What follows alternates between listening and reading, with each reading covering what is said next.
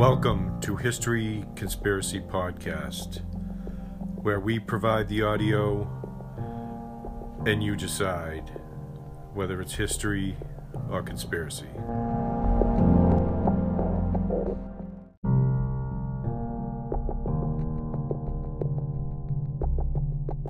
If you would like to support this podcast, you can go to paypal.com and donate any amount to History Conspiracy Podcast at gmail.com. Thank you for your support.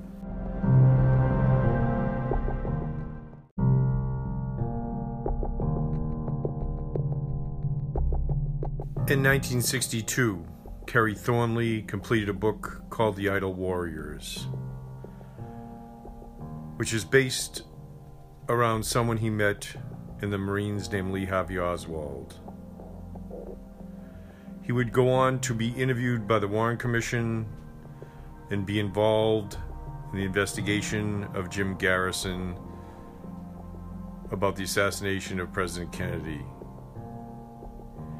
The first piece of audio today is that of Jim Garrison speaking about Kerry Thornley. And then we will have an extended interview with Kerry Thornley in his own words.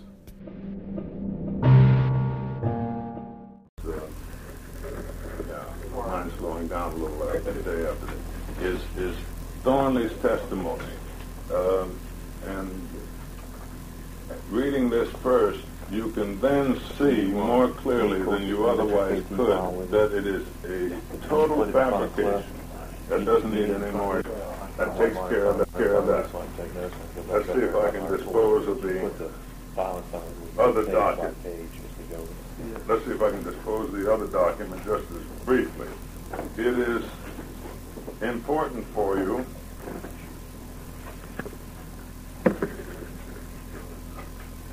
Jim, by the way, I'm going to record this. Sure.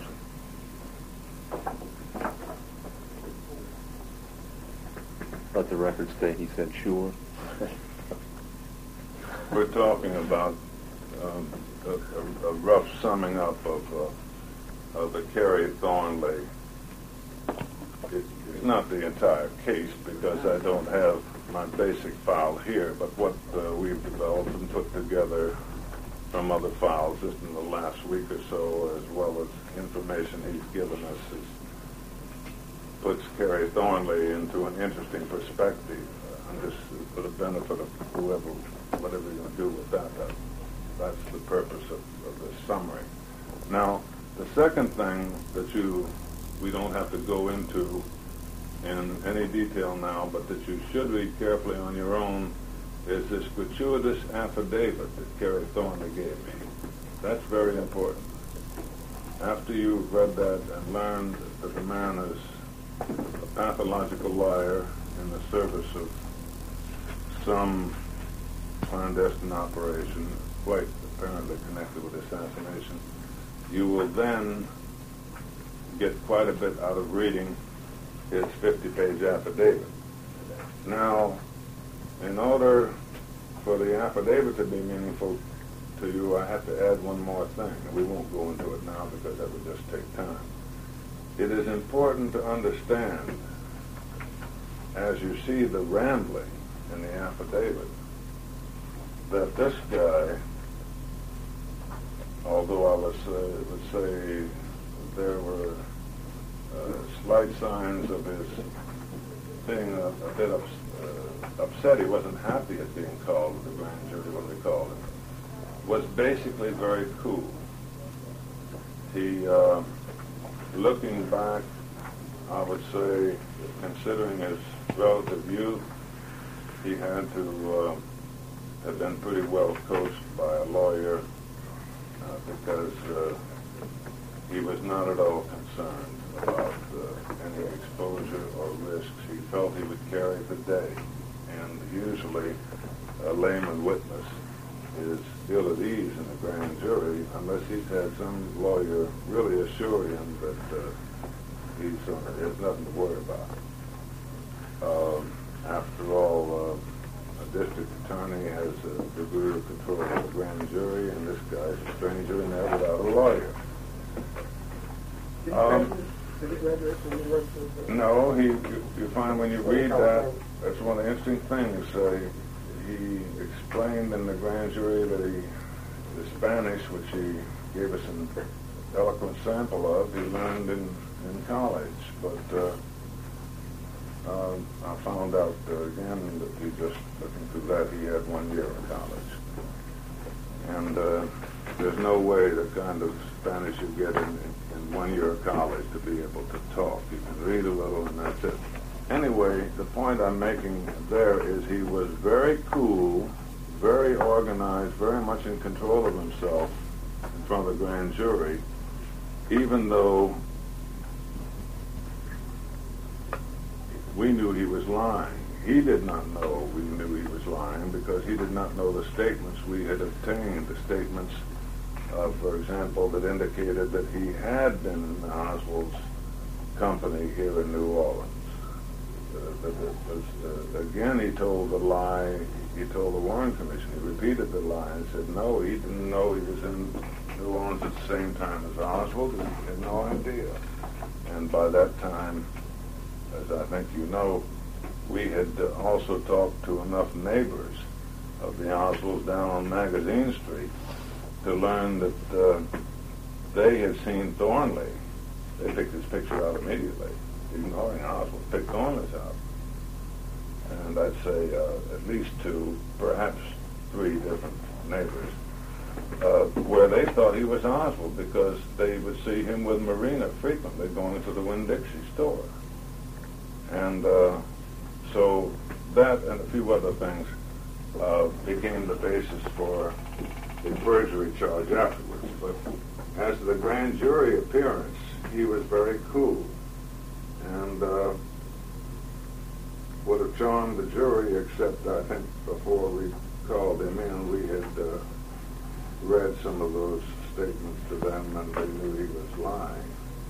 Now, the point I'm making there is that when you read that 50-page gratuitous affidavit, which he gave me last year when I was speaking in Georgia, you'll see what is uh, distinct deterioration, uh, the rambling, it becomes almost incoherent.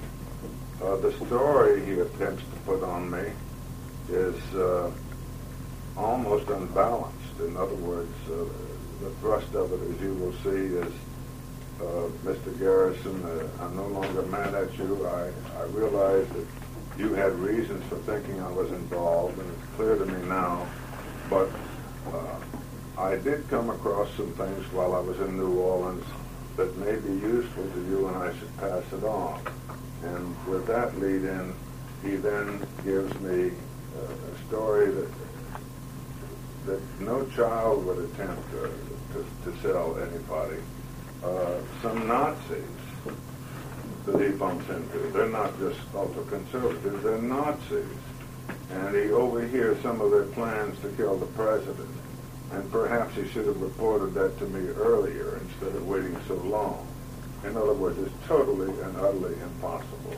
And in between are his ramblings. So, and the way so as you see that, you must understand this is not the same uh, Thornley as uh, we, as the Warren Commission is encountering in April of '64. Nor is it the same cool Kerry Thornley that we are questioning in, uh, I think, uh, somewhere around '68. He has now begun some form of deterioration. Uh, and I would judge it has a great deal to do with the things he did in 1963, because you'd have to be really pathological uh, to, to live with uh, he's done what I feel he's done. Um, one more comment about the 50-page affidavit. The way it developed was I was speaking at uh, Georgia State University and just before the speech, the man that was going to introduce me said, uh, you remember Kerry Thornley, uh, don't you? Uh, yes. Well, he he'd like very much to speak to you. He's he's he's here. You mean he's a student here?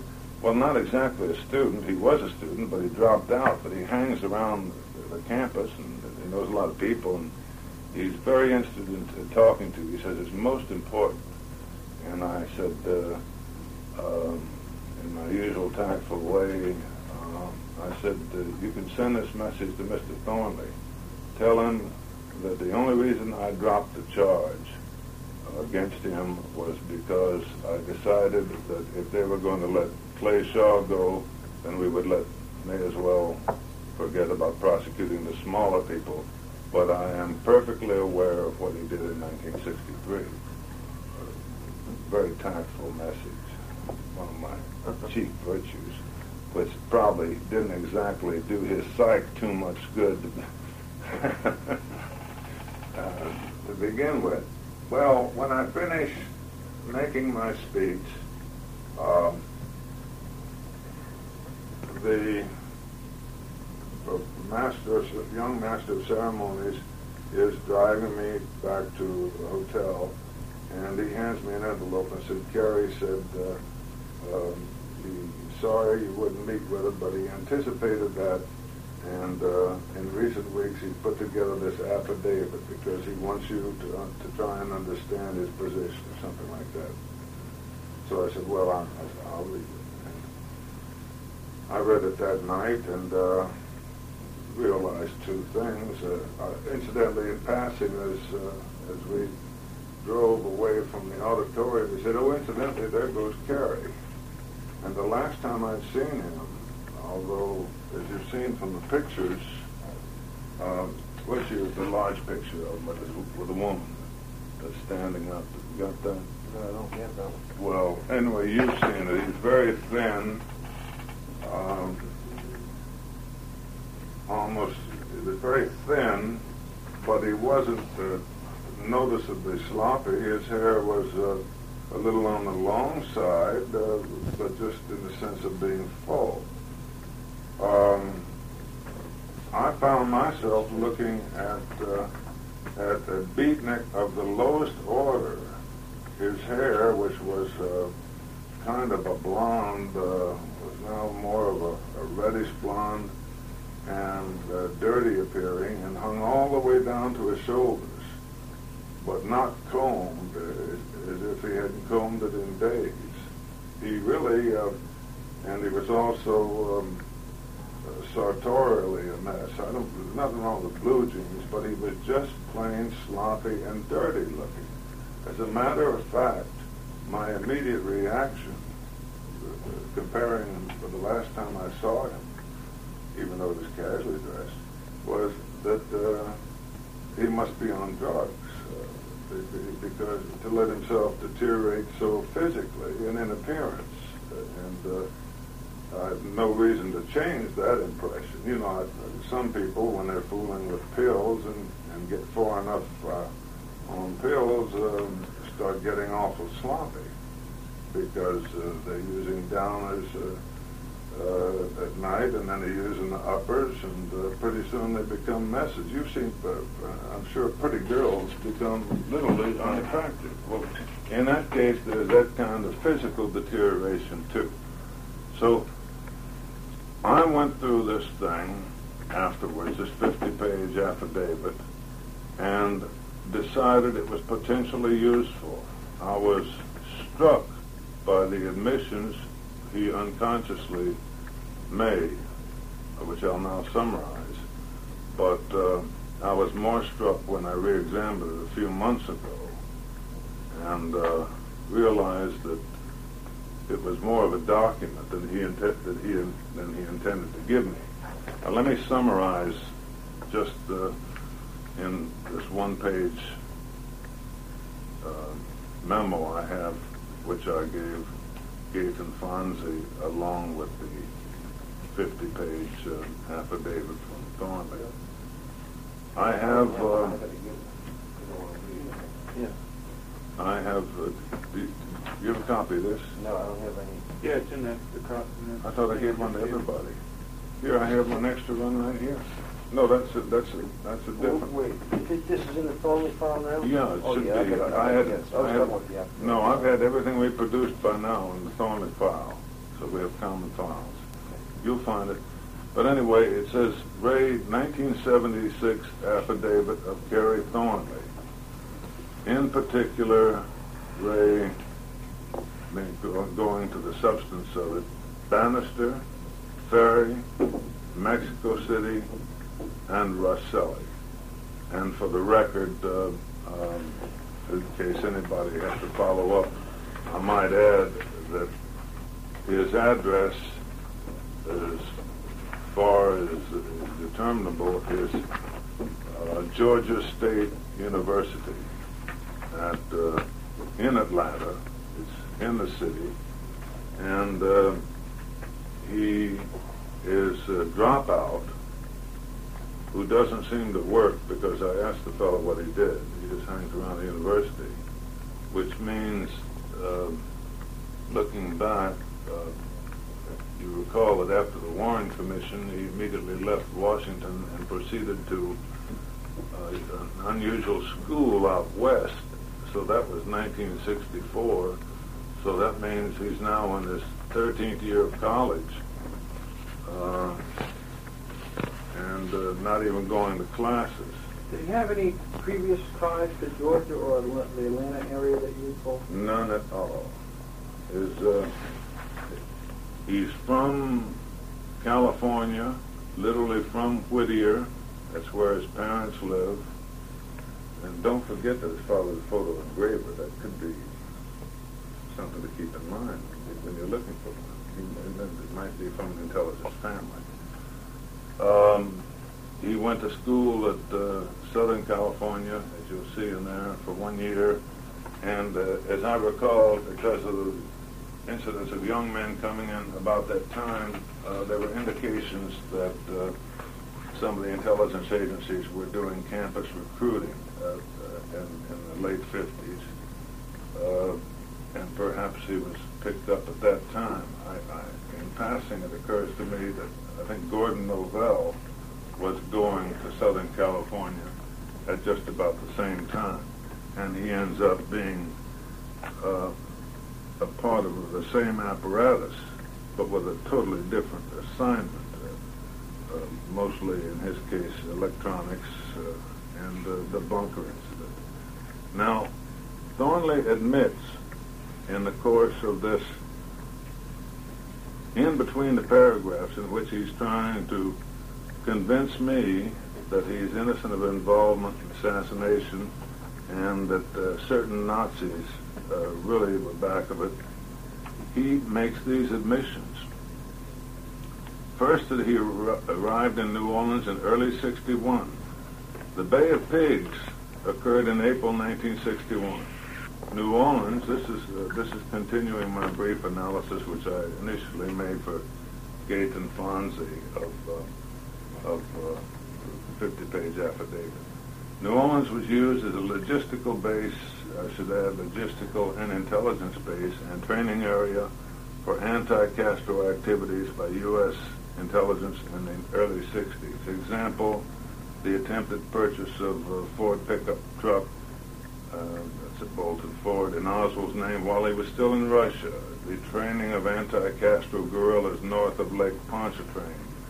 Uh, I, I've come across some additional information this morning on, on that, but I haven't had a chance to get to it. I think referring to the location of another camp and another group of Cubans. If I can't get to it before you leave, I'll put it in the mail the next day or so. So that would be two camps located. Only here's what he gives us. Oh, here's what we learned, and I added at this point. He's uh, given us in the memo that he arrived in New Orleans in effect before the Bay of Pigs, apparently to join the apparatus and, and servicing it. And he would, it would have been useful because his Spanish seems to be fluent. We know from our earlier investigation of Kerry Thornley, since we long regarded him as a significant figure, that uh, he departed from New Orleans for Arlington, Virginia, to uh, await his testimony in Washington before the Warren Commission. Uh, in uh, I have December 1963. That would be because it's in his statement, but uh, the statement of Jack Spencer, which I will come to in, a few minutes, has him departing much earlier than that. It has him departing literally days after the assassination for the Washington area. In New Orleans in 1961, according to the affidavit, Thornley, quote, accidentally meets Guy Banister and discusses with him the book he's writing about Lee Oswald. This is the first of a series of encounters which uh, are entirely too coincidental to be happening to Kerry Thornley, uh, especially when you add to it the, the great coincidental encounter uh, initially with Lee Harvey Oswald. In 1962, Thornley accidentally meets David Ferrie. Quote from his affidavit, I'm nearly sure that no significant conversation transpired unquote. In September of 63, Thornley visits Mexico City. Quote, example from the affidavit. For many years I had wanted to visit Mexico City. Five. Also in September 63, Thornley is in New Orleans during the same period Oswald was. Later he says, I began to realize that others might have good reason for suspecting me of being part of an assassination conspiracy, unquote. That's the understatement of the year. Six, from 1964 until June of 66, Thornley, admits in his affidavit, worked at Glen Towers Apartments in Los Angeles where he got to know a gentleman named John Rosselli, who happened to live there. He mentions that they have conversations speculating about the assassination. At this point, I should say that back in 1976, when uh, Thornley gave me this, John Rosselli had not been murdered yet, and, and quite apparently in connection with uh, possibility of his being called as a, as a witness in the assassination investigation. And uh, when you add that to all the other encounters, Kerry Thornley has bumped into too many people. He may be the only man in the world who has accidentally met Lee Harvey Oswald, Guy Banister, Dave Ferrie, and uh, John Rosselli. Now, Thornley is, uh, at the outset, the point about Thornley is that he is the leading candidate for what has been for years called the second Oswald. I think some of us for some years thought perhaps there were several alternate Oswalds obviously used to set Oswald up by scenarios they went through. But for whatever it's worth, my conclusion now is it would have been more economical to use one man and safer to use one man. And they probably did use one man. And I think there are good reasons for believing that one man was Kerry Thornley, which is probably not unrelated to the fact that he, if he did that, that would be a good reason for deteriorating in the way he seems to be doing. One of the significant lies that Thornley told in the Warren Commission, the biggest lie of all is, uh, parenthetically, is his portrait of Oswald as a communist. That literally made him the communist. That, that his, uh, his uh, I earlier used the analogy to the keystone of, of, of the Roman arch that holds the rest of it together. Thornley's testimony is the testimony in the Warren Commission that makes Oswald a communist. The rest of it is so irrelevant. You have people like babysitters when he was four years old. Thornley is what the Warren Commission is built around. Uh, as a matter of fact, I gave you all uh, a little while ago statements of other Marines that lived longer with him and closer to him in the Marines, and one after the other says that uh, he was not communist oriented in any way. But this, one of the most significant lies is Thornley's description of Oswald's height in his Warren Commission testimony. And this is very significant. They're both close to 5'11 to make that point. But it is almost impossible for a person who's 5'11 to think of another person who's 5'11 as being six inches shorter than him, needless to say. Yet in his description before the Warren Commission, he has Oswald as small as five feet five. He's asked by Jenner, was Oswald uh, shorter than you? Oh, yes. Well, I suggest that that is clearly an attempt to disassociate himself from something. And what would he be disassociating from himself from here? From possible identification as the second Oswald. That, if he were, for example, that would be his chief concern, having to surface and testify. He wouldn't want that possibility to arise. Anyway, I compared their heights by. Cliff, do you have uh, this, and then I won't have to go through the whole thing if you've got it. Okay, then I just scanned I don't think we have that. I want you to have it We because, have this one, but I don't believe we have that one. well, I'll, I'll, Let me run that. Okay. I'll, in cases like this, I'll just summarize it. But I've given exact citations, one after the other, so it, in order to show you, I'm not speculating that Oswald's 5'11". One record after the other shows that he's 5'11". Then, somewhere along the line, back in the 60s, uh, in the preparation for questioning him before the grand jury, we had sent for his driving license in California, and we learned from the driving license that he's 5'11". So, from the driving license of Kerry Thornley, we learned that he's approximately 5'11 and 150 pounds. And from the different Marine examinations and passport uh, documents and so forth of Lee Oswald, we learned that he is approximately 5 feet 11 and 150 pounds. About as too close, about as close as two different people can be. Okay, now that we've made that point, we go on and uh, go into the One five.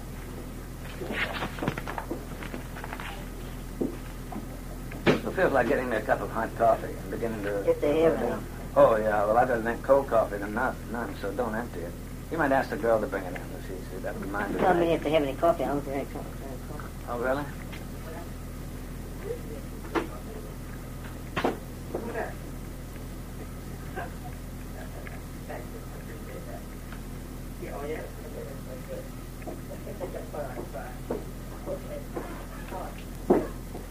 Jim, can we hold just a minute? Sure. Some, uh, administrative details.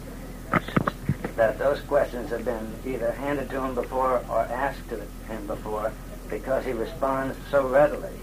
It's uh, it's almost as if in some cases he answers, "Oh yes, I'm glad you brought that up because that leads to something else I wanted to say," and uh, he not only underscores by repetition, but he comes in on Oswald's supposed communism, Marxism, or whatever from different angles, as well as his rabidity. What do you think accounts for why he gave it a lower height?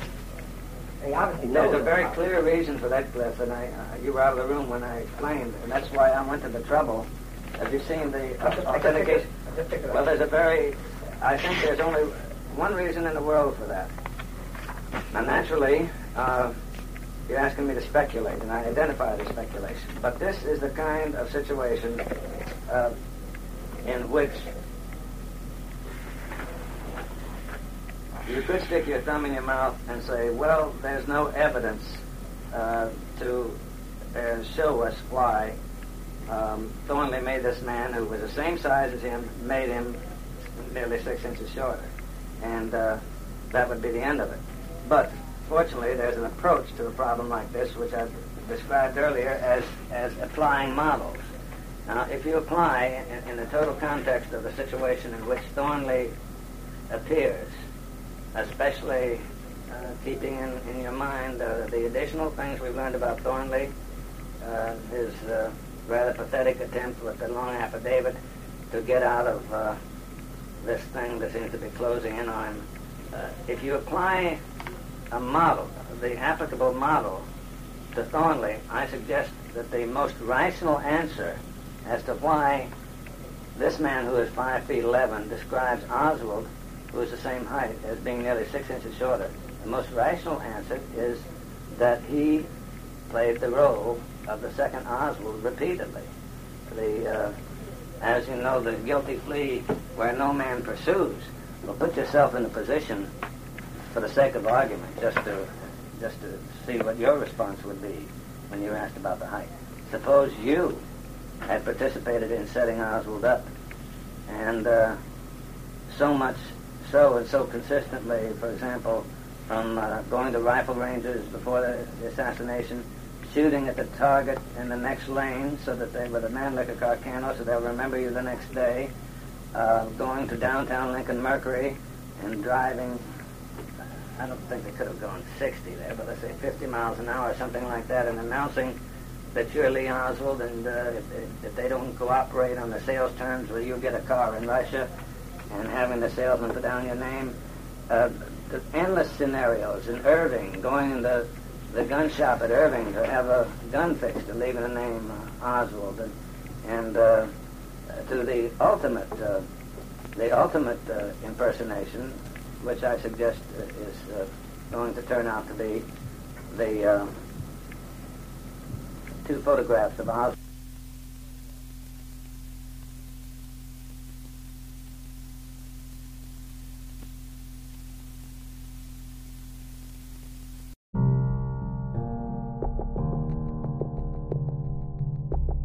Here is Kerry Thornley in his own words in an interview from 1992. Writing period. Um, what got you started? Uh, I guess uh, really I got interested in reading poetry before I got interested in writing it. And uh, the first poet I became interested in was uh, Omar Khayyam, the Fitzgerald translation. Um, and then uh, Walt Whitman, and then uh, Allen Ginsberg. Uh, I got interested in Ginsberg when I read Howl, and uh, it was either 1959 or 1960. And then after that, I started trying to write poetry of my own. Uh, I had written a little, uh, I wouldn't call it poetry anymore. I, I'd written some attempts at poetry when I was in college, when I was reading anthologies of poetry, discovering poetry really for the first time. Uh, one of those poems was published in the Blue River Poetry Review. I found out later that that was a vanity press that they published anything anybody sent to them, and then they sent them literature about how they could get their books of poetry published for a price and so on and so forth. Um, so I really didn't uh, didn't get into writing poetry seriously until uh, oh about uh, 1961 when I got out of the Marines and went to New Orleans and at that point, my purpose in life, besides uh, finishing the novel I'd begun in the Marines, was to, was to become a poet. And uh, I saw myself as becoming uh, something like Allen Ginsberg. I, I, I, liked his writing very much, and uh, I liked his, his attitude toward life very much. And uh, I got down to New Orleans, and uh, I met an old retired newspaper reporter down there named Clint Bolton, who basically talked me out of becoming a poet. Or uh, okay, how'd you get started writing poetry? Well, uh, I wrote my first serious poetry after I got out of the Marines in 1961 when I went to New Orleans, and uh, at that time I was pretty much of a barroom poet. I used to not only uh, read my poems in, in bar rooms to my friends and so on and so forth, I used to often write them there.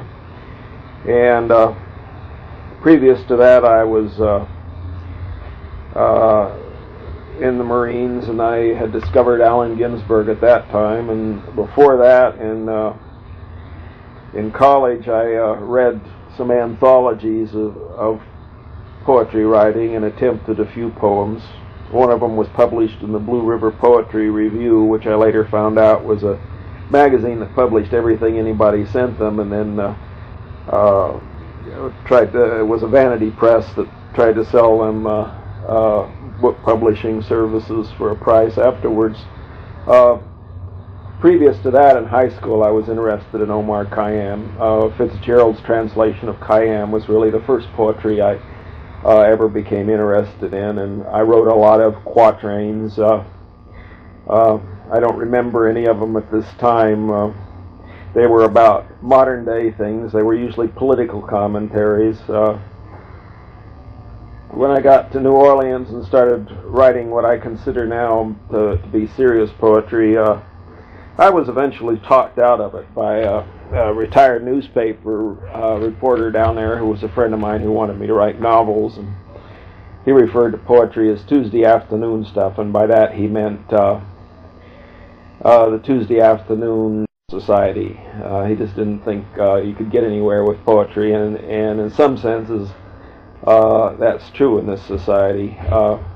I think there are exceptions, and of course the the beats come to mind as as the principal ones. Uh, then in recent years, uh, I've almost written exclusively uh, Japanese uh, uh, or imitated Japanese poetic forms, particularly the haiku. I have a ten-syllable version because I understand that syllables are much shorter in in Japanese than in English, and I like to try to capture that brevity. I'm still learning the rules of, of haiku writing. There are a number of them uh, as I go along, so a lot of my uh, a lot of my productions wouldn't be considered uh, classically authentic in a, in a Japanese uh, sense, particularly the ones that I wrote a few years ago. Uh, it's a very good discipline, though, to, to try to say something uh, significant in 10 syllables. And uh, that's principally why I'm restricting myself to that form as far as poetry goes at this time. Uh, it's uh, also true in Japan that when somebody becomes a poet, they pick a poetic form and they stick with that form all their lives. Uh, if it would be like in in this country, uh, if you wrote, wrote quatrains, you wrote quatrains. If you wrote sonnets, you wrote sonnets. Um, and I might do that. I might stick to writing uh, uh, ten-syllable poems for the rest of my life. Let's get back to the uh, the beat scene again. What can you tell me about that? What uh, sort of Well, I was on temporary additional duty in the United States uh, uh, uh, when I was in the Marines, and uh, I won a technique of instruction contest, and I was in waiting to go back overseas on Treasure Island up in San Francisco. I I used to walk over to North Beach and walk around, and I had never smoked marijuana. I'd heard of it, and I used to uh, pass people, and I would wonder sometimes if the smell of their cologne was that uh, sickening sweet smell of marijuana, as somebody had described it to me. Uh, I read Howl when I was uh, there on Treasure Island, and uh, that influenced me a whole lot. Uh, Gin- Ginsberg's whole attitude toward life uh, impressed me uh, very much and influenced me a lot. And I got into the poetry uh, of Gary Snyder at some point, probably after reading the Dharma Bums, and uh, that's uh, that's also been to me not only a big influence on my poetry, but also on my political thinking and uh, broader cultural thinking as well. In fact, uh, I consider myself, uh, my book Zenarchy, to be a popularization of Gary Snyder's ideas. okay? Um, tell me about your your experience with the Atlanta scene as far as poetry goes. I know you've been published. I I Well- I'm personally not aware if you've performed at. I haven't haven't done any readings at all. I uh, I I hang a lot of stuff on the walls. Uh, there was a Chinese poet called Han Shan. He's a big uh, inspiration in Zen, and um, I had a weird thing happen to me about him. Um, I I had been reading stuff about Zen for years, and I'd never encountered Han Shan. And uh, one day I happened to read uh, something about him, a biography of him, which I found a short biography in a, in a book on Zen, which I found extremely interesting. So I went to the library and I checked out a book of his poems. And that day it so happened I didn't have any money with me, eh, or uh, at least not enough to ride the bus home.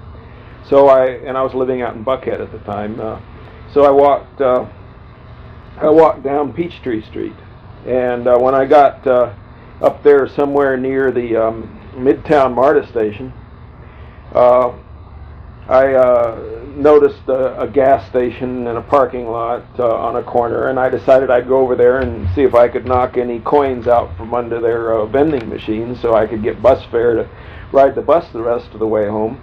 And uh, there's a it's a sunken parking lot, and one corner of it was once the basement of a building, and the walls of that basement are still standing there. And there, painted in acrylic paint, in enormous letters, were the words "Gone," and a million leave no trace. Han Shan. They'd been there for a long time. It had to have been a coincidence. anyway, it just blew blew me away, and. Um, so uh, the, the thing about Han Shan is that he was the first graffiti artist. He used to paint his poems on uh, on rocks and, and trees and, and what have you. He was an eccentric hermit who lived uh, on a mountain in China called Cold Mountain, and that's what he that's what Han Shan means, in fact, in uh, in Chinese. And uh, so uh, I've been posting uh, little uh, fly leaves. I've got just stacks of them here with quotations from uh, from various books about Zen and Wilhelm Reich and so on and so forth, and they're interspersed with little fillers that are uh, consist of my uh, ten-syllable poems. And I've been putting those up on telephone poles and walls and around, mostly around little five points for year, last oh, four or five years now. And then I published some stuff in uh, Afterbirth magazine that uh, that uh, Susan, uh, God, I don't, uh, her last name escapes me. Uh, however, she published some of my poems here in Atlanta. And I think that's as far as local exposure of poetry goes. That's it. What's your basic? What's your general impression of the poetry scene in Atlanta?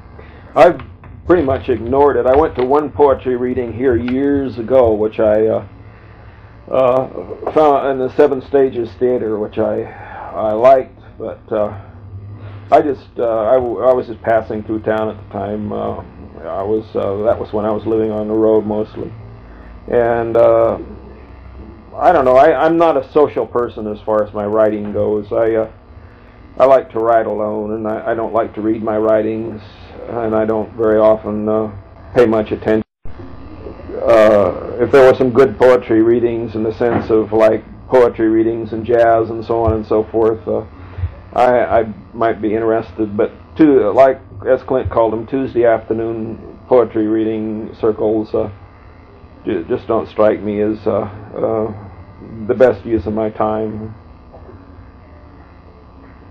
Okay, let's talk about Principia Discordia now. What about Principia Discordia? How did how did that uh, come to be? How uh, what what what forces in the world brought that about? Excuse me. Um, how's it changed your life? Well, um, a young friend of mine and I, uh, back in, uh, well, I say young, he was just a couple of years younger than I was, back in the 50s, were uh, sitting around in a bowling alley in 1958, to be exact, somewhere in the vicinity of Whittier, California. Uh, and we were uh, discussing uh, philosophy, and we were talking about order and chaos. And uh, my theory was a Darwinistic theory that uh, order uh, emerged from chaos uh, and was in fact simply the prevailing form of chaos. And uh, Greg's theory was that order was projected on the universe, that it didn't exist at all, that it was a creation of the human mind, that order was entirely in perception and had nothing to do with what was going on out there in a completely chaotic universe. And so, somewhere in the middle of our argument, Greg happened to mention that there was a Greek goddess of chaos and confusion, and her, her name was Eris, spelled E-R-I-S.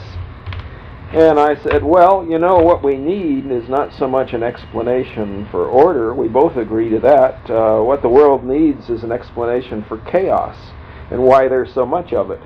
And so there, at that point, we decided to start a religion uh, worshiping the Greek goddess of chaos and confusion, who uh, the Romans called uh, Discordia, and thus Discordianism was born. Did um, something I've been curious about? Did uh, Robert Anton Wilson and them approach you about the ideas uh, about using this in their uh, Illuminatus trilogy? Well, what happened was Wilson, excuse me, Wilson wrote me uh, before he ever got around to before he the Illuminatus trilogy was even a glimmer in his eye, and he said uh, that uh, very early in our relationship that, that one of the things that uh, we needed were God models that were appropriate to anarchism, and uh, he had written some Tao, some stuff about Taoism and about the the spirit of the valley, the eternal female, and about Shang dynasty, matri- matrism, and so on and so forth, and so uh, I suggested to him Eris Discordia and I told him about the Discordian Society, and he was just enormously enthused about it, plunged into it, got very active in it, and uh, is responsible for a lot of our, our creeds and dogmas and so on and so forth.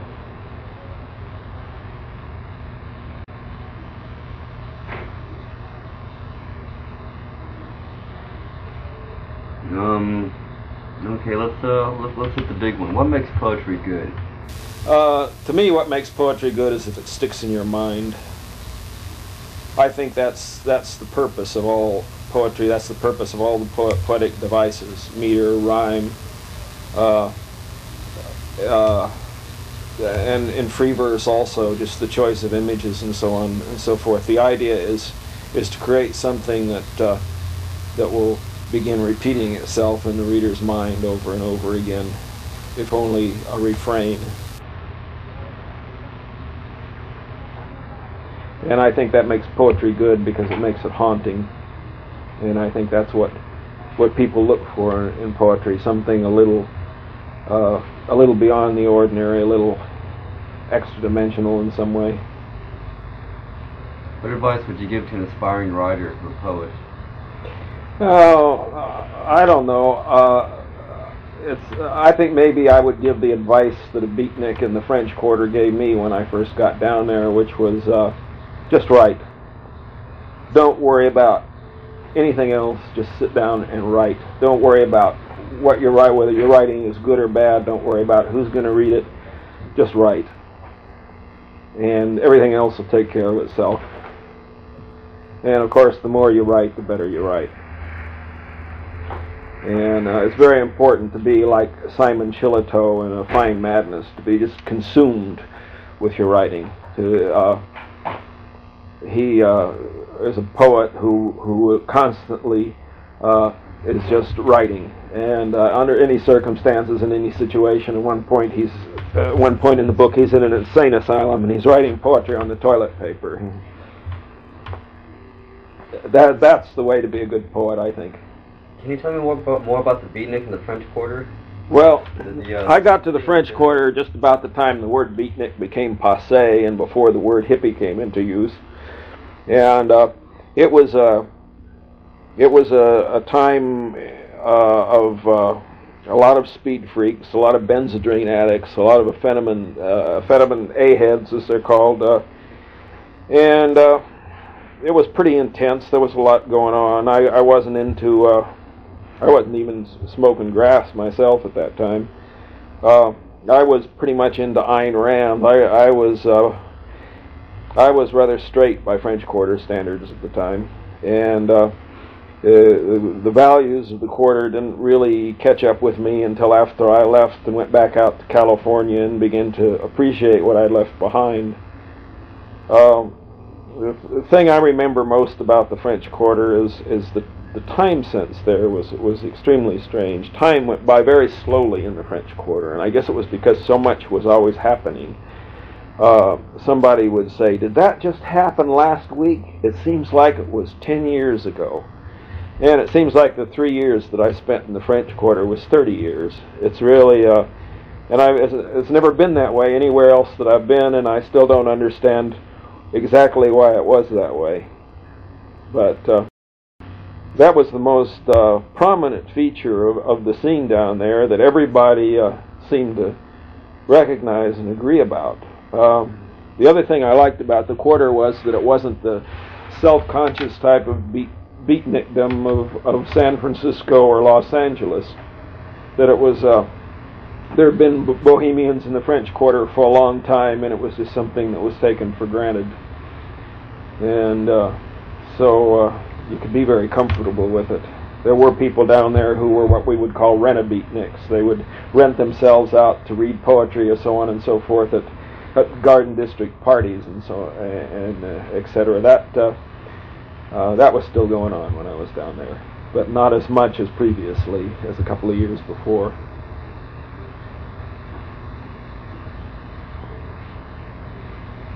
What was uh probably opening a can of worms I may not want to hear, but what is the anything anything you don't want to talk about? That's all right. about. Go ahead. But um what's been your strangest experience uh, between the writing and and the poetry scene? I mean, as far as the poetry scene, as far as anything like that. What's the strangest thing that ever happened to you? Uh, I don't know. I guess it was probably Illuminati Lady. I wrote a poem called Illuminati Lady. I don't have a copy of it any longer. I wish I did.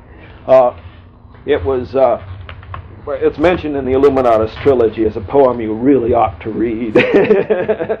and it was it was intended as a poem of infinite length, which I, I, I never completed. And uh, one section of Illuminati Lady was called "The Secret Teachings of Mahatma Gandhi." And in there, just to prove that uh, anything could be proven with quotations and citing references and books and so on and so forth, I decided that I was going to demonstrate in this poem that Mahatma Gandhi had committed suicide, that he had plotted his own assassination. And in the process of researching that premise, which I adapted, which I adopted to begin with because I thought it was ridiculous, I convinced myself that he did in fact plan his own assassination, and to this day, I think he committed suicide. I think he he sat down with Savarkar, who was the leader of the violent faction in Indian politics, and planned his own suicide. And Savarkar has often been accused of, of being behind Gandhi's assassination.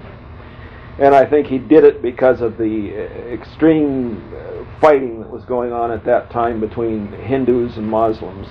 And it was his way of trying to bring people back to their senses. Uh, there's enormous evidence for it. He predicted his own assassination. Uh, the night before he talked about it. That morning he talked about it. He predicted the method by which he was going to be assassinated, and he even predict, predicted the words that he had, the last words that would be on his lips. Ram, Ram, Hai Ram. So, uh, just basically God, God, oh, oh God. Uh, but uh, that was uh, it was that uh, it was that weird. And he was also he was also involved with Madame Blavatsky, which is very interesting. He said he wasn't Gandhi was. fit to touch the hem of her dress. He thought she was a great, great mystic, a great person. and uh, of course, Madame Blavatsky's been accused of being involved with the Illuminati and with Freemasonry and this, that, and the other thing. So there's a lot of really weird tie-ins in, in Gandhi's life. Uh, another thing I found in the in the process uh, uh, of those re- researches that I touched on in the poem was that his uh, most ordinary statements were often regarded as parables, and people were always finding cryptic meanings in the things that he said. Uh, so uh, that was by far the weirdest experience that ever happened to me. I also heard a rumor that uh, that Meyer Lansky read that poem and liked it enormously. I don't know if that's true or not. I like to think that it was. Why? Why? I'm not familiar with the name. Who is he? And why He he's he was one of he was the richest gangster in the United States. Uh, he he was uh, he was with Bugsy Siegel and Al Capone and so forth in the early days, and uh, wound up owning the Miami National Bank and uh, and uh, uh, was by far uh, w- was one of the richest human beings in the United States and was certainly the most successful organized crime figure in America for whatever that's worth. Okay. Is there anything you want to talk about? Uh, I I don't know. I the only thing that I'm uh, thinking much about these days is uh, is uh, the relationship between Zen and anarchism. Uh, there's a saying in Japan that Zen is poetry and poetry is Zen. So I guess that uh, I guess in that sense it's it's uh, uh, something to do with poetry. Uh, I've, all, I've I'm not I don't consider myself enlightened, and I'm by no means a, a Zen master or a Zen teacher. In fact, all my uh, knowledge of Zen is based upon reading. Uh, the Zen masters say that's like reading prescriptions and saying, ah, what great medicine, and never taking any of the medicine yourself. I've, I've read, I'm sure, well over a hundred books on Zen because the way they express themselves, the way Zen masters express themselves, fascinates me. Uh, the, the, their choices of words, it's very poetic in a very strange way because uh, as, uh, as the author of the Blue Cliff Record says, uh, they say things that even clamps cannot get a hold of. That there's just uh, things that just, well, it reminds me of something that uh, Greg Hill used to do. The phone would ring and he'd pick it up and he'd say, wrong number, please. And he'd say, I like that because there's no way you can make any sense out of it, no matter how hard you think about it. And yet it sounds like you should, it should make sense, you know. And um, the other thing about that is that uh, uh, that that type of stuff sticks in your mind. Um, my friend Vic Latham was a French Quarter poet and uh, and uh, a writer of short stories and uh, very good short stories. Uh, and he used to keep a little notebook called Hang-Ups, and this was when Hang-Ups was a hip term back then, but it didn't refer to kinks or quirks. It meant something that uh, if, it, about if, yeah, if it hangs your mind up, it's a hang up, you know. And so it was things like uh, the people we uh, think are inferior, we uh, discriminate against the people we know are inferior, such as retarded children and so on and so forth. We, we, we treat with great uh, care and, and courtesy and build homes for them and everything else. Uh, that's a hang up. one time, the Zen master uh, Nansen uh, said to his uh, disciple Joshu, he says, I think sometimes uh, we should be more like the animals. And Joshu said, uh, What do you mean by that? And Nansen got down on all fours, and Joshu trampled him, and then ran and hid in the uh, Zen meditation center behind a statue of the Buddha, probably. Any, anyway, uh, an attendant came in who was sent by Nansen and, and asked him to come back. Uh, he's, he wouldn't. He just uh, cowered behind the statue of the Buddha and said, I'm sorry, I'm sorry, I'm sorry. And so the attendant went back and told Nansen that, and uh, Nansen was a little puzzled. He understood the, the, the trampling. He didn't understood. Uh, he didn't understand the need for repentance, though, and so he sent the attendant back to say, "Well, uh, what are you sorry about?" And he says, "I'm sorry I didn't trample him twice over." That's a hang-up, you know. especially when you, when it's supposed to be a religious parable. it's a real hang up, man. Tell me about your book Zenarchy. Well, Zenarchy, the ultimate project of Zenarchy, which I, I don't didn't happen to reveal in in uh, the book Zenarchy, uh, is to find some way to wake everybody up. They they've done a lot of experiments, and not necessarily in the Zen sense uh, they've done a lot of experiments with uh, with obedience uh, performance and obedience perception um, at uh, Ivy League colleges in the United States. Uh, the original idea was that they were going to compare Americans and Germans to try to figure out why Germans were so obedient. In the experiments, uh, the Americans turned out to be so obedient that they never bothered to go to Germany uh, they would tell people, for example, there would be a doctor in a white coat who would tell somebody to pull a lever, and that they thought uh, they thought that when they pulled the lever, the subject of the experiment thought when he pulled the lever it was going to electrocute some guy behind a wall of glass in the next room, and uh, 80% of the people would pull the lever without asking any questions. Even though they didn't know what the doctor's position was, they didn't even know what his name was or anything else. He was just a man in a white coat who was telling them that it, uh, it, and it said on the lever, danger, high voltage, uh, so on and so forth. And the guy in the other room would be, ah, in the chair like that, you know. And uh, they just keep on pulling the lever. And uh, Another thing they did was drawing lines on blackboards, and there would be a whole classroom full of people who were in on the experiment except for one subject who would be sitting there. And the uh, teacher would draw a three foot line, a two foot line, and a one foot line on the blackboard, and he would say, All right, I want you to tell me which line is longest and which line is shortest.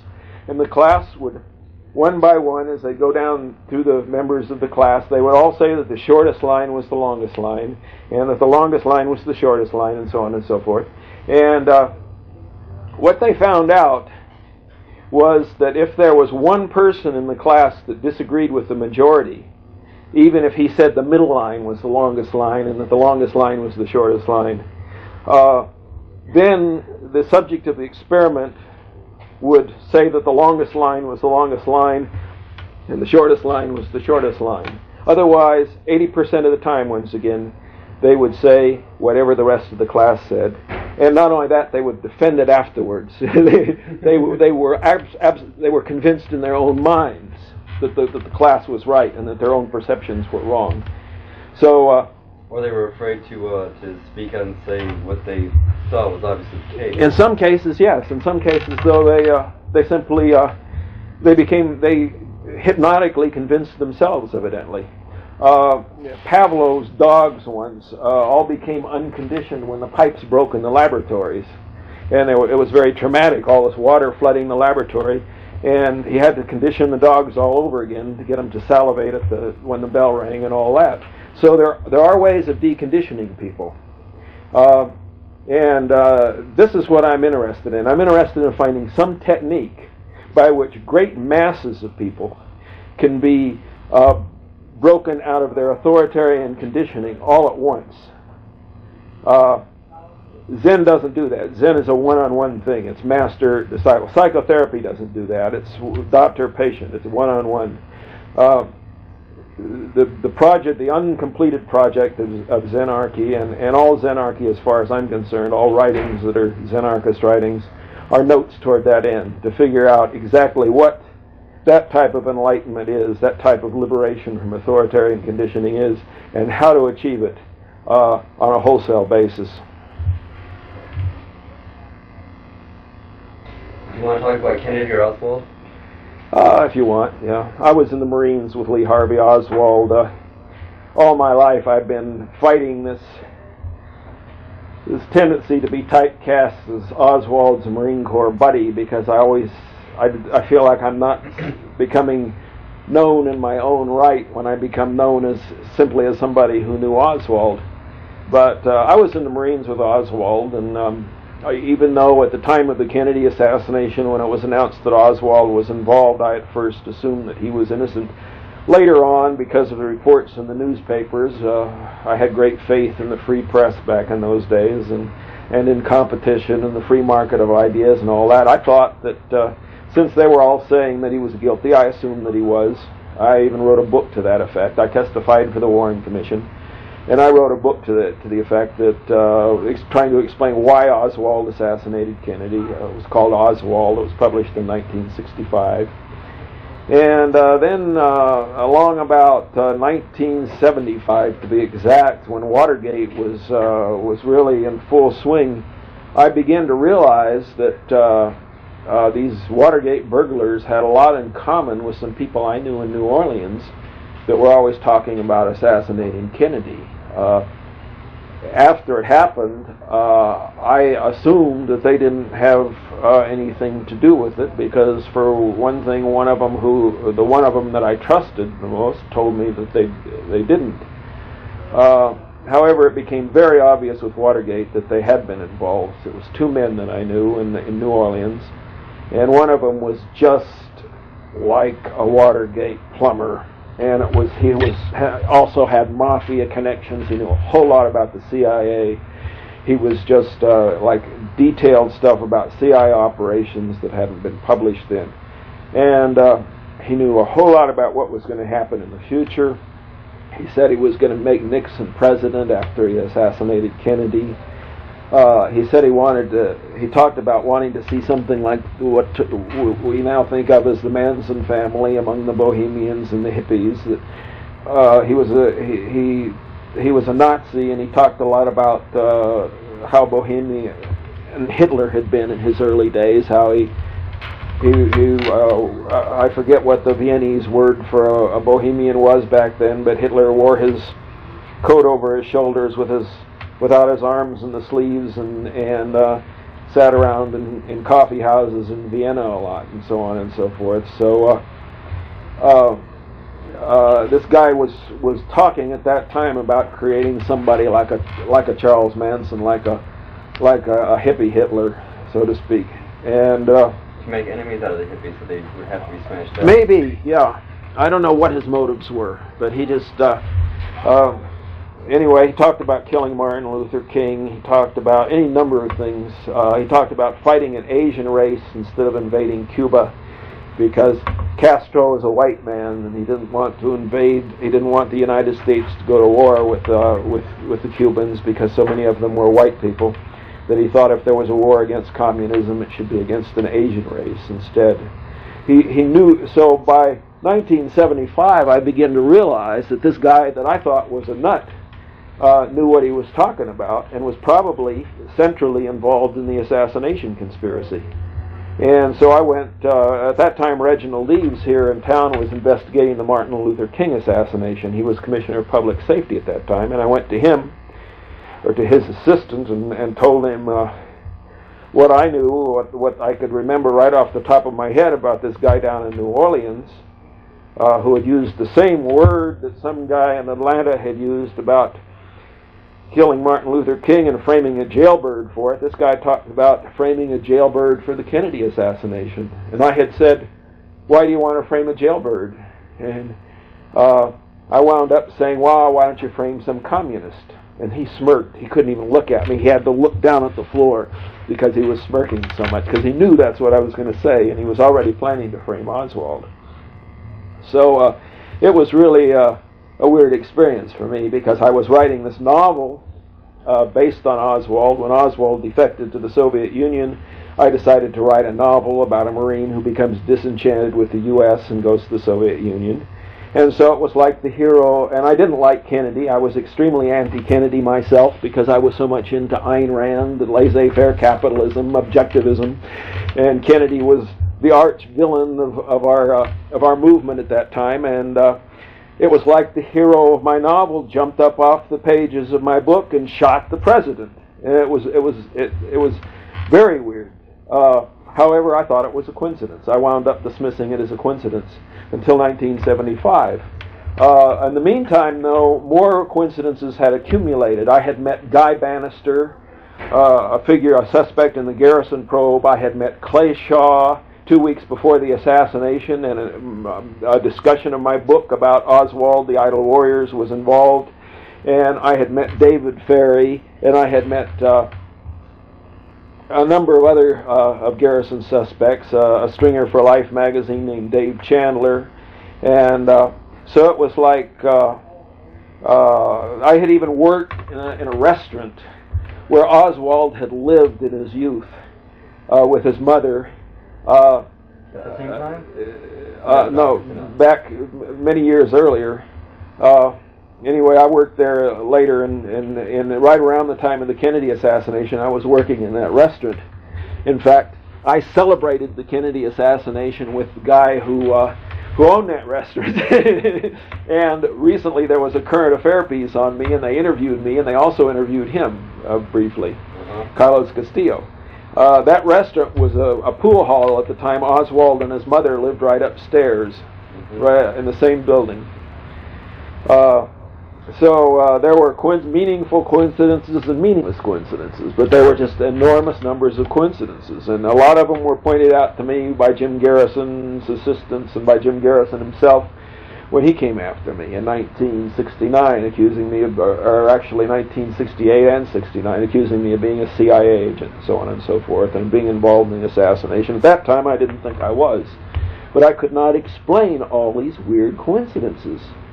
And um, anyhow, uh, when Watergate happened, and when I began to think about these conversations with this this weird character, this weird bald-headed Nazi uh, acquaintance of mine, uh, it began to make sense because he knew all these different things. He, he, he knew I was going to Mexico that summer. Uh, I had planned to stay in Mexico for a month. I came back a little early before the month was over. Oswald was in Mexico City. Uh, he knew all that stuff, and so he could have arranged most of those coincidences. He could have arranged for me to meet Guy Banister. He was probably working with Guy Banister. He could have arranged for me to meet Clay Shaw and David Ferrie and so on and so forth because they all were arranged meetings. It was almost like these people were going out of their way to shake hands with me, and that was pretty much it. Hmm. So it was very strange. It still seems very strange to me, although these days I feel like I understand a lot more about the assassination than I did then, of course. How do you think they got Oswald to be in that building on that day at that time? Did he actually think he was going to He worked there. Kennedy? He worked there. He worked in the building. Yeah. Ruth Paine got him a job there. Ruth Paine's husband works for Bell Aircraft as a one of the top Nazis. General, I forget whether it's Dornberger or Dornberg. Anyway, was was involved with Bell Aircraft. Bell Helicopter was about to go out of business until the Vietnam War, and uh, then they made enormous amounts of money building helicopters. Um, I realize it's speculation, but I mean, I, I can't help but wonder. I mean, what he was just there at the same time. I mean, he was totally set up, or did he did he have some Well- notion he was going to? In my opinion, he was not on the sixth floor at the time of the Kennedy assassination. He claimed that he was on the second floor when the shots rang out. There is a secretary that's in whose testimony appears in the 26 volumes that was not quoted in the Warren report. I was quoted four times. Uh, I have known Oswald since 1959, but they quoted me four times. This woman spoke to him immediately after the assassination. They didn't quote her. She said that Oswald walked up to her right after the assassination on the second floor and said, What happened? because phones were ringing on her desk and she was answering. And uh, she told him. Uh, there's a photograph of Lee Harvey Oswald standing on the front steps of the Texas School Book Depository uh, a few seconds before the shots were fired. Uh, his shirt is unbuttoned. They said the Warren Commission said it was Billy Lovelady, not Oswald. Billy Lovelady evidently looks something like Oswald. Billy Lovelady says he was wearing a red and white vertically striped shirt buttoned to the collar that day. This guy in the picture has a shirt unbuttoned about like that with a white t-shirt on underneath, which was what Oswald was wearing. Uh, he's obviously, uh, if he wasn't Lee Harvey Oswald, he, he was somebody that looked exactly like Lee Harvey Oswald and was dressed exactly like Lee Harvey Oswald for, for even purposes of even greater deception in order to further confuse the public. But whatever the hell he was, or whoever he was, uh, I went and stood where he was standing. The parade, uh, if you see the Oliver Stone movie, you'll notice the the uh, the car with Kennedy in it was moving very slowly as it passed the school book depository. It had just made that turn uh, at the corner of Elm and Houston, and it was moving extremely slowly. All right.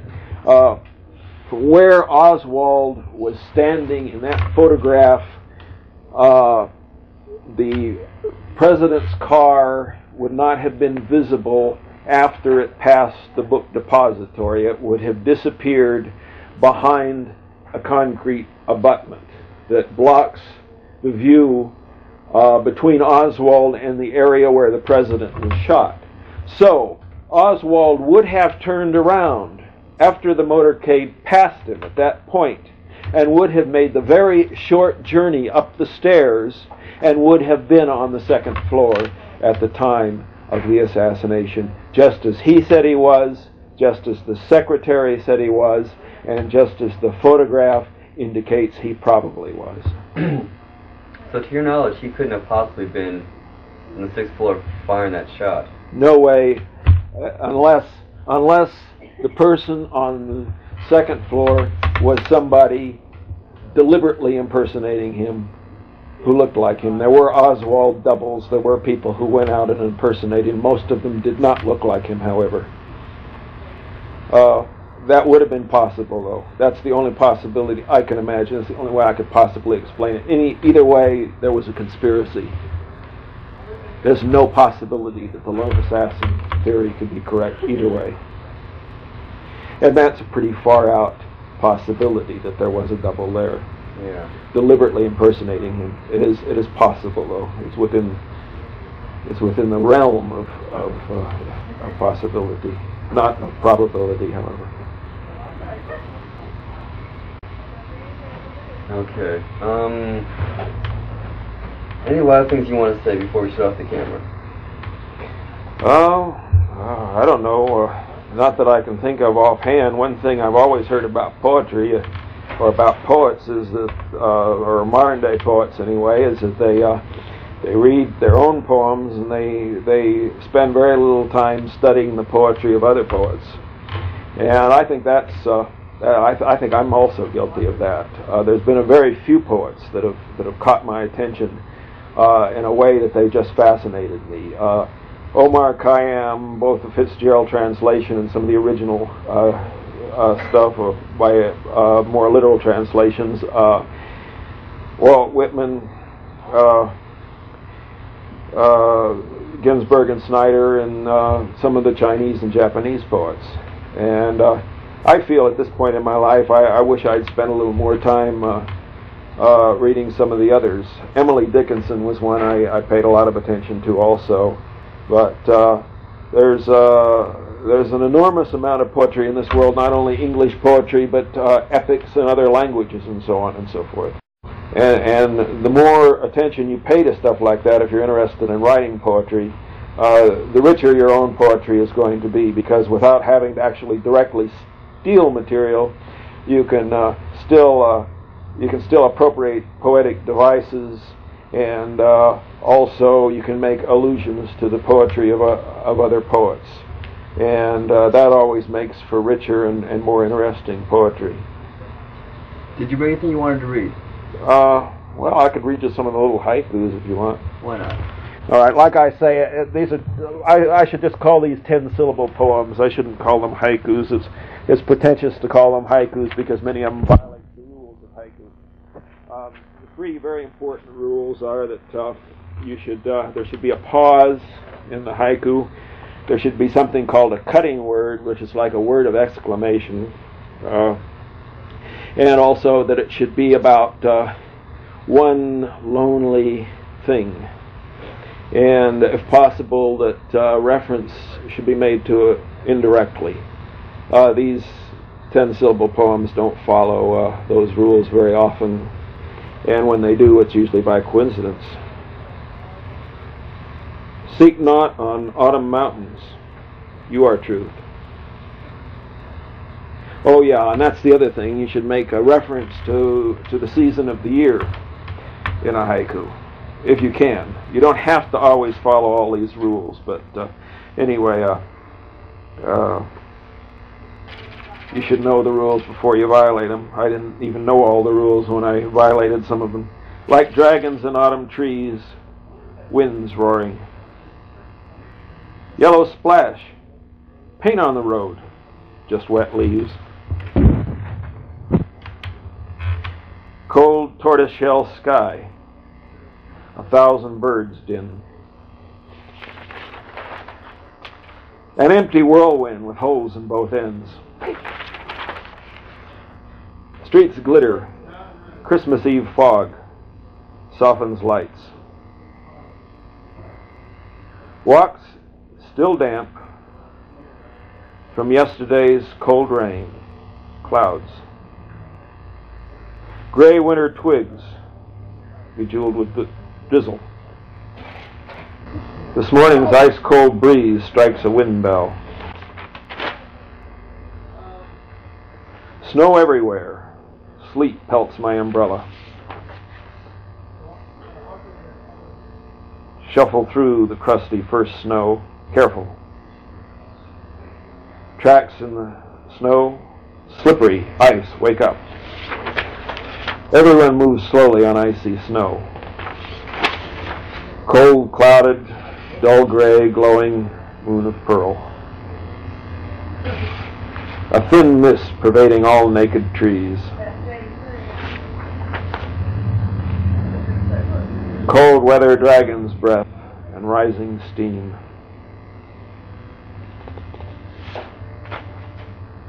Pink flower, tree, and a breeze again.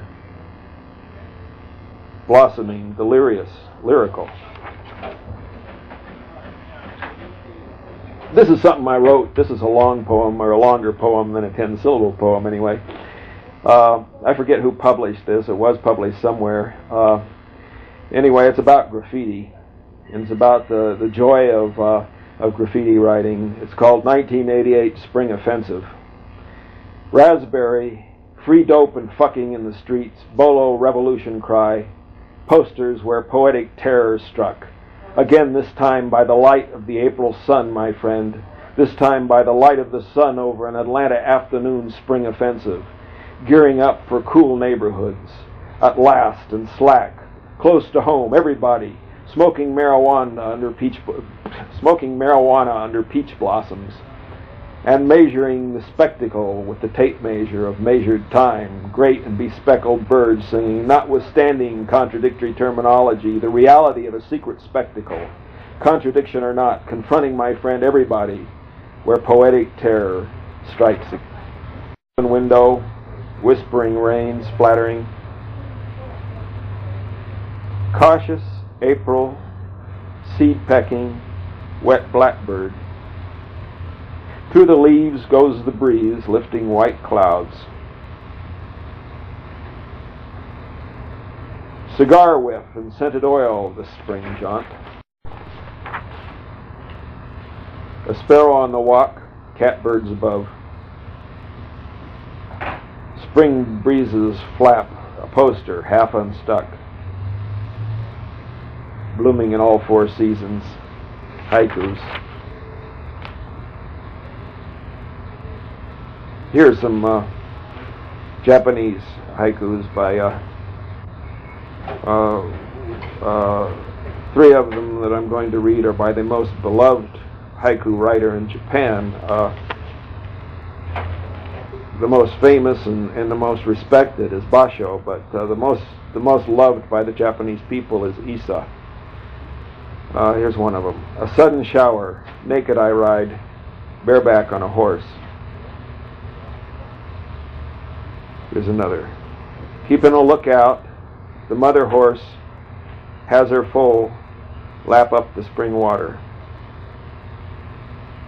And this is my favorite. Pissing through my doorway, I make a clean hole in the snow.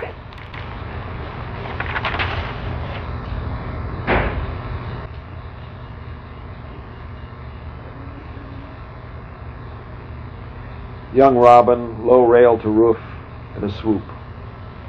Globe of light on a pole beside green leaves. Dreamy afternoon, the wind and the sun.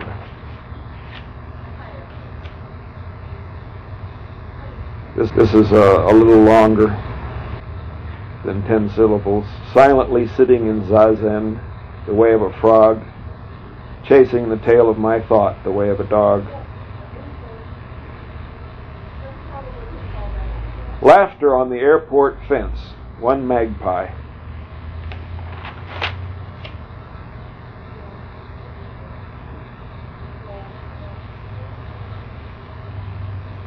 This was this was written. Uh, this I'll conclude with this. Uh, this was written uh, in response to something that uh, there was a, a, preacher in Little Five Points who was constantly writing things on my posters and and uh, who was uh, always talking about Jesus and talking about how everybody, all the everybody else's tombs were occupied, but Jesus' tomb was empty, and this, that, and the other thing. Well, and it occurred to me that uh, Bodhidharma's tomb was also empty because uh, Bodhidharma, who brought uh, brought Zen to uh, to China from India, uh, when he uh, well, the story's told here. So anyway, I put, I put this I put this little poster up in reply uh, it's called The Greatest Story Ever Told. Jesus preached for three years. Bodhidharma spent three years sailing from India to China. Jesus was born in a humble manger. Bodhidharma was just a barbarian. Jesus died on the cross. Bodhidharma's enemies knocked out his teeth.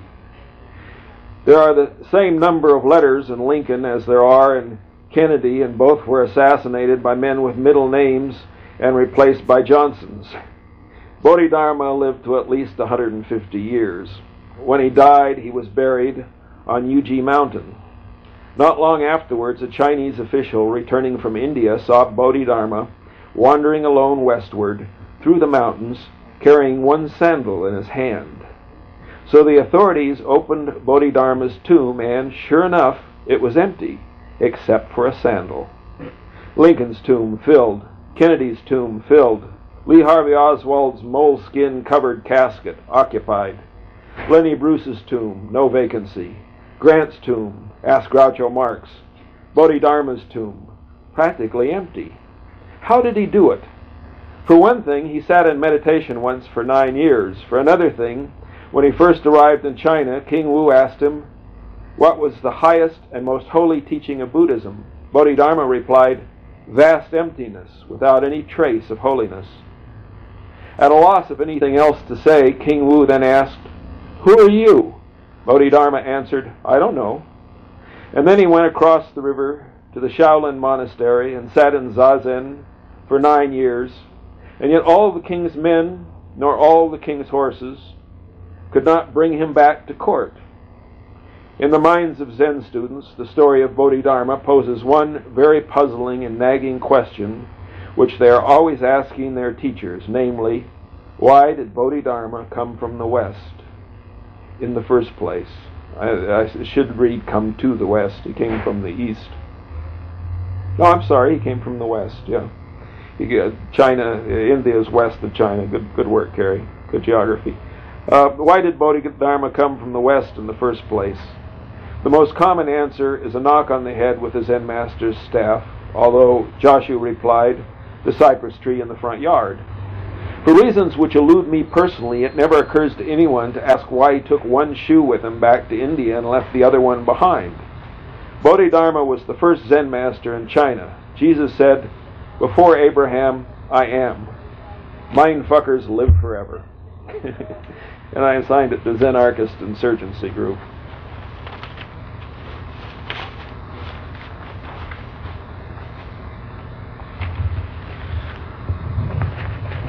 And I won't oppress you with any more of my uh, uh, stumbling readings. And I enjoyed that. I enjoyed that. Well, I guess that's it, huh? All right. Ah, thank you. Mhm. Thank you so much. So I, there's one other about Bodhidharma. Uh,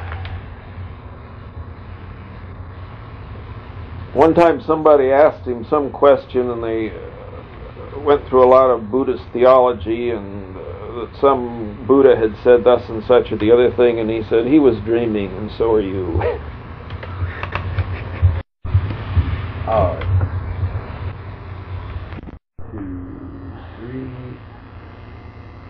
Okay, go for it. There's one other Bodhidharma story that, in all fairness, I should tell you, and that is that when I stepped into the uh, Zen Center up here in Candler Park one night, when I first uh, started going there, uh, just as soon as I stepped across the threshold, and uh, what had happened was the picture of Bodhidharma, the big bamboo scroll picture of Bodhidharma up on the wall, had fallen.